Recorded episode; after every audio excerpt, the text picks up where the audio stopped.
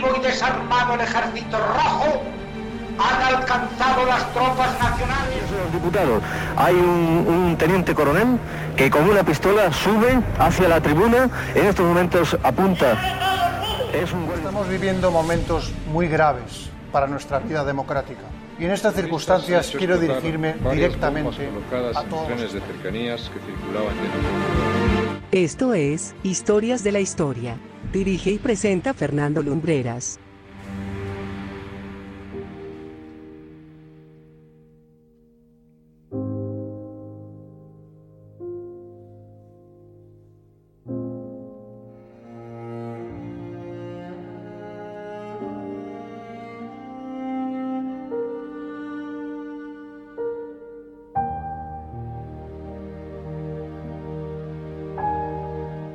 Muy buenas noches amigos y bienvenidos una semana más a Historias de la Historia.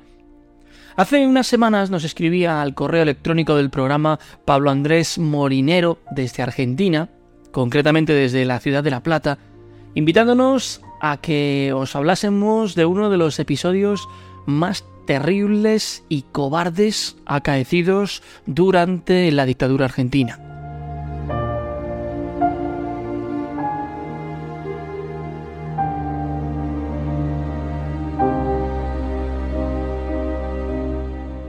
La historia nos pareció muy interesante por cuanto en España muy pocos han oído hablar de ella y claro está, debido a la lejanía geográfica con Argentina, a muchos se les puede hacer difícil comprender lo que significó.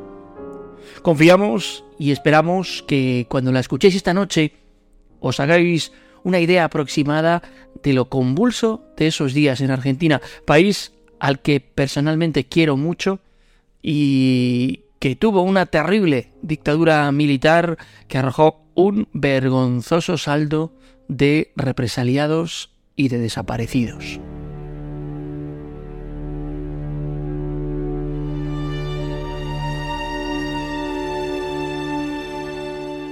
Esta noche, en Historias de la Historia, os hablamos de la noche de los lápices.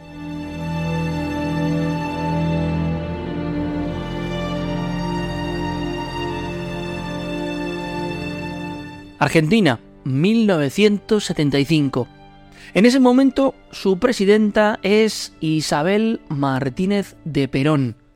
El país no se encuentra en una bollante situación económica. De hecho, la gota que colma el vaso del descontento popular es la decisión del gobierno de retirar el llamado boleto estudiantil, una medida que aplicaba un descuento en el uso del transporte público a los estudiantes.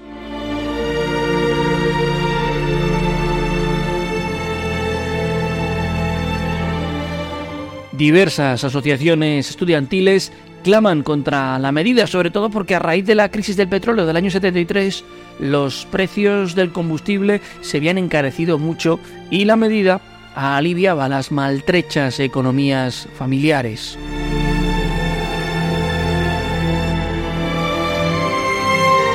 La organización que en la ciudad de La Plata, en la provincia de Buenos Aires, unificaba todo ese descontento era la UES, Unión de Estudiantes Secundarios, que decidió promover una gran manifestación para tratar de revertir la decisión. Esto ya fue en el año 1976, ya había comenzado la dictadura militar. Habría muchas marchas, pero todas aquellas, las de aquel día, convergerían en un punto en común, el Ministerio de Obras Públicas.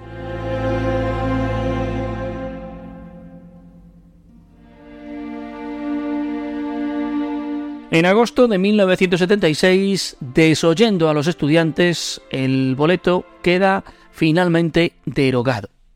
Ese año fue terrible en la historia de Argentina. Un golpe de Estado puso fin a la democracia en aquel país, dando paso a una de las dictaduras más terribles de América Latina.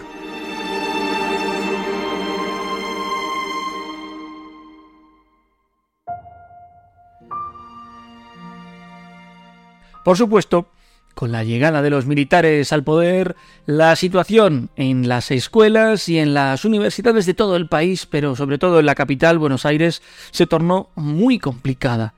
Y es en ese contexto que sucede todo esto.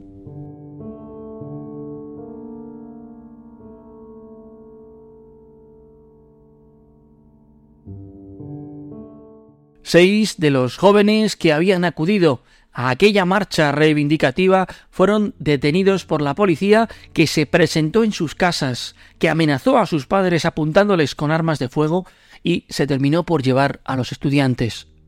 Los seis detenidos, por supuesto, que tenían sus ideas políticas, pero quizá eso es lo de menos.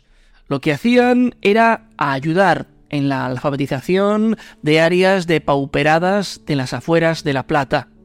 Sus reivindicaciones les pusieron en el punto de mira de los militares, a los que no les tembló el pulso para ordenar su arresto.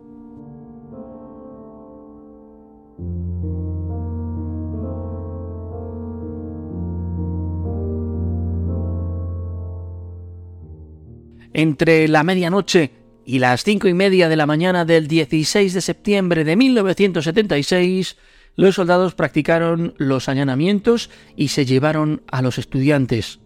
Los responsables de la operación eran los denominados grupos de tareas, bautizados popularmente como patotas.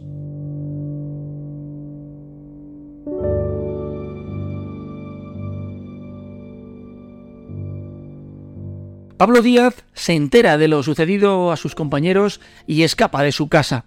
Permanece unos días escondidos esperando a que todo se calme un poco, pero se pone en contacto con su padre y éste le pide que regrese. Lo hará el 21 de septiembre. Esa misma noche es también sacado de su casa por la fuerza con el mismo modus operandi que sus compañeros.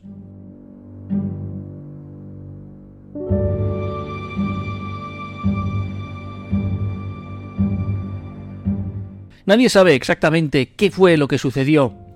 Sí se sabe que los detenidos fueron llevados a un centro de detención, un terrible lugar conocido como Pozo de Arana, ubicado en la esquina de la calle 137 con 640 en la ciudad de La Plata, junto a la estación de Arana.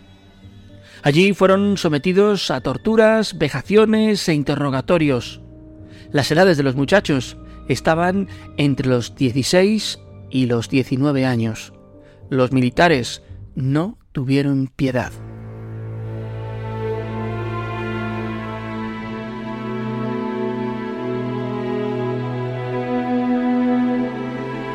Las órdenes de detención las había librado el batallón 601 del Servicio de Inteligencia del Ejército y aparecían firmadas por varias personas, entre ellas el coronel Ricardo Eugenio Campoamor, jefe del Destacamento de Inteligencia 101.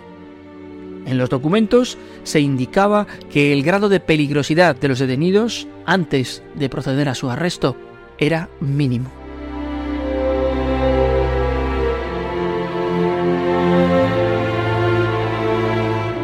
La policía estaba entonces bajo la dirección del general Ramón Camps y los vehículos utilizados para transportar a los muchachos eran Ford Falcon, de los que utilizaba precisamente eh, la policía en sus operativos.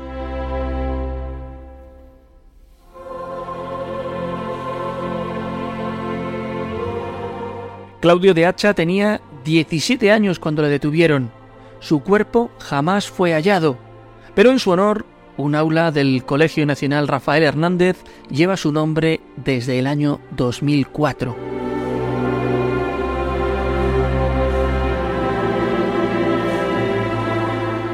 Gustavo Calotti fue detenido el 8 de septiembre de 1976. Tenía 18 años. Sobrevivió a la terrible operación de castigo de los militares.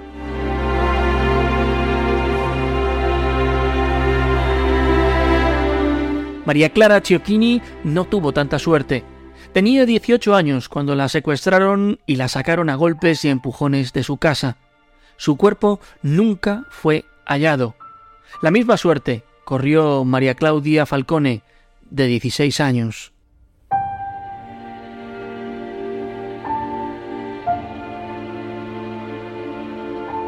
Pablo Díaz, del que antes hablábamos, era el más mayor de los detenidos.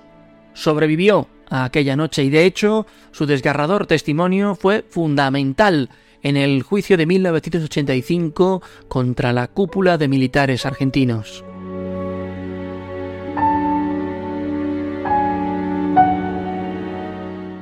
Francisco López Muntaner fue sacado a golpes de su casa entre las calles 75 y 76 del barrio Altos de San Lorenzo, en la periferia de La Plata. Tampoco encontraron nunca su cuerpo.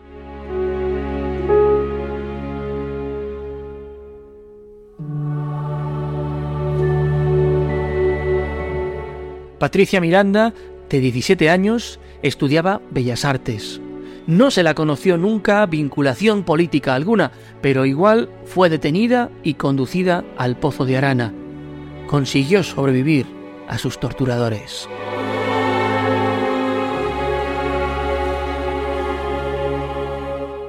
Emilce Moliner también sobrevivió. Tenía 17 años entonces cuando todo esto sucedió.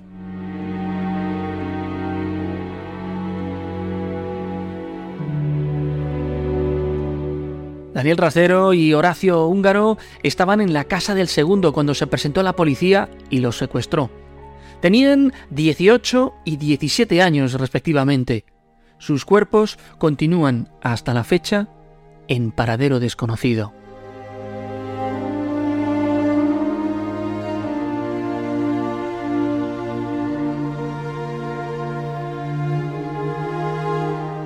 Solo cuatro de aquellos estudiantes sobrevivieron a aquellas interminables torturas, a aquellos intensos interrogatorios. Tras una semana de torturas, el 23 de septiembre, un grupo de detenidos, dentro del cual se hallaban los estudiantes, fue trasladado en al menos dos camiones celulares. El convoy se detuvo en la Brigada de Investigaciones de Banfield, en donde se bajaron a un número de personas previa lectura de una lista en la que sus nombres figuraban casi todos continúan desaparecidos. El resto de los prisioneros siguió camino hasta el pozo de Quilmes.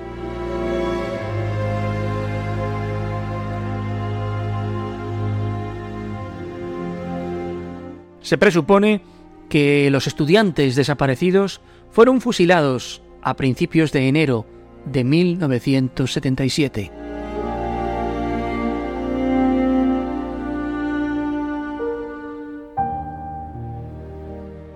Y ya sabéis que es norma de este programa que nos encontremos con la historia frente a frente, que la escuchemos en la voz de sus protagonistas. Y quiero que escuchéis este testimonio. Una emisora de televisión argentina llevó a Pablo Díaz, uno de los cuatro supervivientes de la Noche de los Lápices, a uno de los centros de detención en los que estuvo. Con una entereza atronadora, entró en la celda en la que fue recluido y esto es lo que contaba de aquellos días. Y cuando nos daban de comer una vez por semana, nos dejaban sentar acá al costado y nos ponían las ollas ahí en la entrada y nos repartían en bol. Este, y después siempre estábamos en el fondo, del otro lado es lo mismo que acá y para comunicarme golpeábamos las paredes, la A era un golpe, la B eran dos y así sucesivamente. Y contra la pared la tenía Claudia, del otro lado.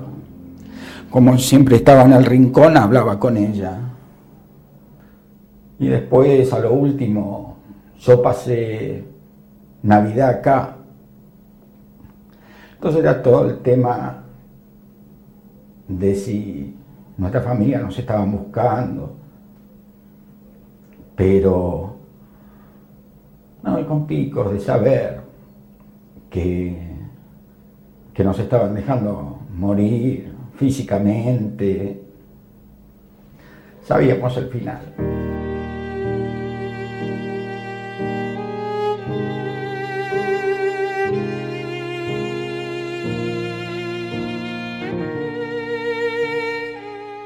Desgarrador testimonio de quien pudo contarlo tiempo después, de quien reunió el valor suficiente para volver a un lugar oscuro en el que se torturó, se mató e incluso se robaron niños recién nacidos a sus madres. Un auténtico horror. Así os hemos querido hoy hablar de la noche de los lápices, uno de esos episodios terribles de la dictadura argentina que además fue llevado al cine en el año 1986, ya cuando el país recuperó la normalidad democrática.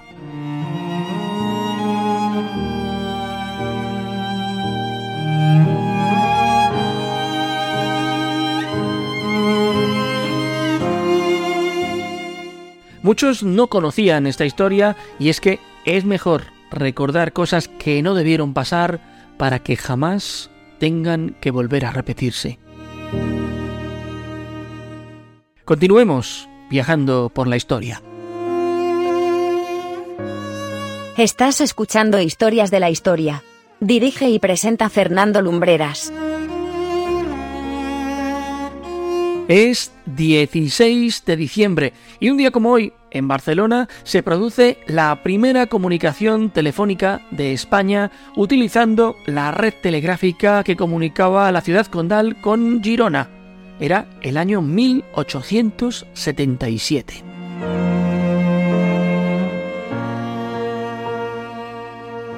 Un 16 de diciembre de 1835 se produce el gran incendio de Nueva York, se destruyeron nada más y nada menos que 635 edificios, incluyendo el de la Bolsa de Wall Street.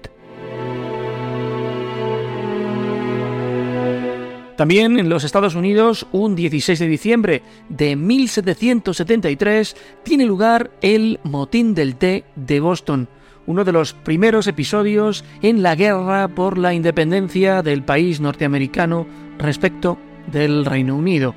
Un grupo de colonos disfrazados de indios Mohawk asaltaron cargueros británicos en el puerto de la ciudad de Boston y quemaron varias naves. Algún día vamos a hablar de este hecho, un programa entero le podemos dedicar.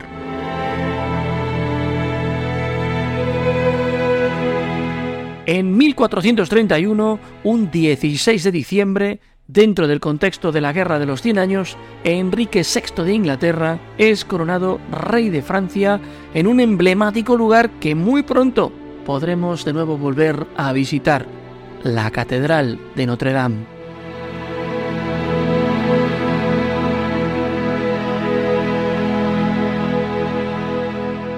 Historias y viajes en el tiempo que os traemos cada semana porque creemos que es bueno encontrarnos con lo que sucedió tal día como hoy. La crónica, al fin y al cabo, de las cosas que hemos hecho en nuestro paso por este planeta. Y por cierto, estamos nominados un año más a los premios El Cotilleo. Estamos nominados en las categorías de Mejor Web de Medio Radial, nuestra eh, página vivaradio.es. Está nominado este servidor que les habla a Mejor Periodista y estamos también nominados a Mejor Programa Especializado por Primer Plano, el programa de entrevistas que se emite cada sábado a las 9 de la noche. Y que, por cierto, el programa de mañana sábado contará con la presencia de Marilia. Ya sabes, la que fue integrante del grupo Ella Baila Sola, que está presentando un bonito sencillo en solitario y vendrá a charlar con nosotros mañana sábado. Hasta aquí el programa de esta semana. Volvemos el próximo viernes, pero recordad que en el portal del programa tenéis todos los podcasts emitidos que también los podéis encontrar en eh, las principales plataformas digitales, en Spotify, en Amazon, que podéis pedirlo a los altavoces inteligentes y que allí podéis encontrar también en la web un buen surtido de videos, reportajes de contenido extra, fin y al cabo. Amigos, gracias por estar ahí un, día más. Desde Madrid, desde este Madrid lluvioso, casi casi invernal, hasta donde sea que os encontréis, muy buenas noches y buena suerte. Buen fin de semana.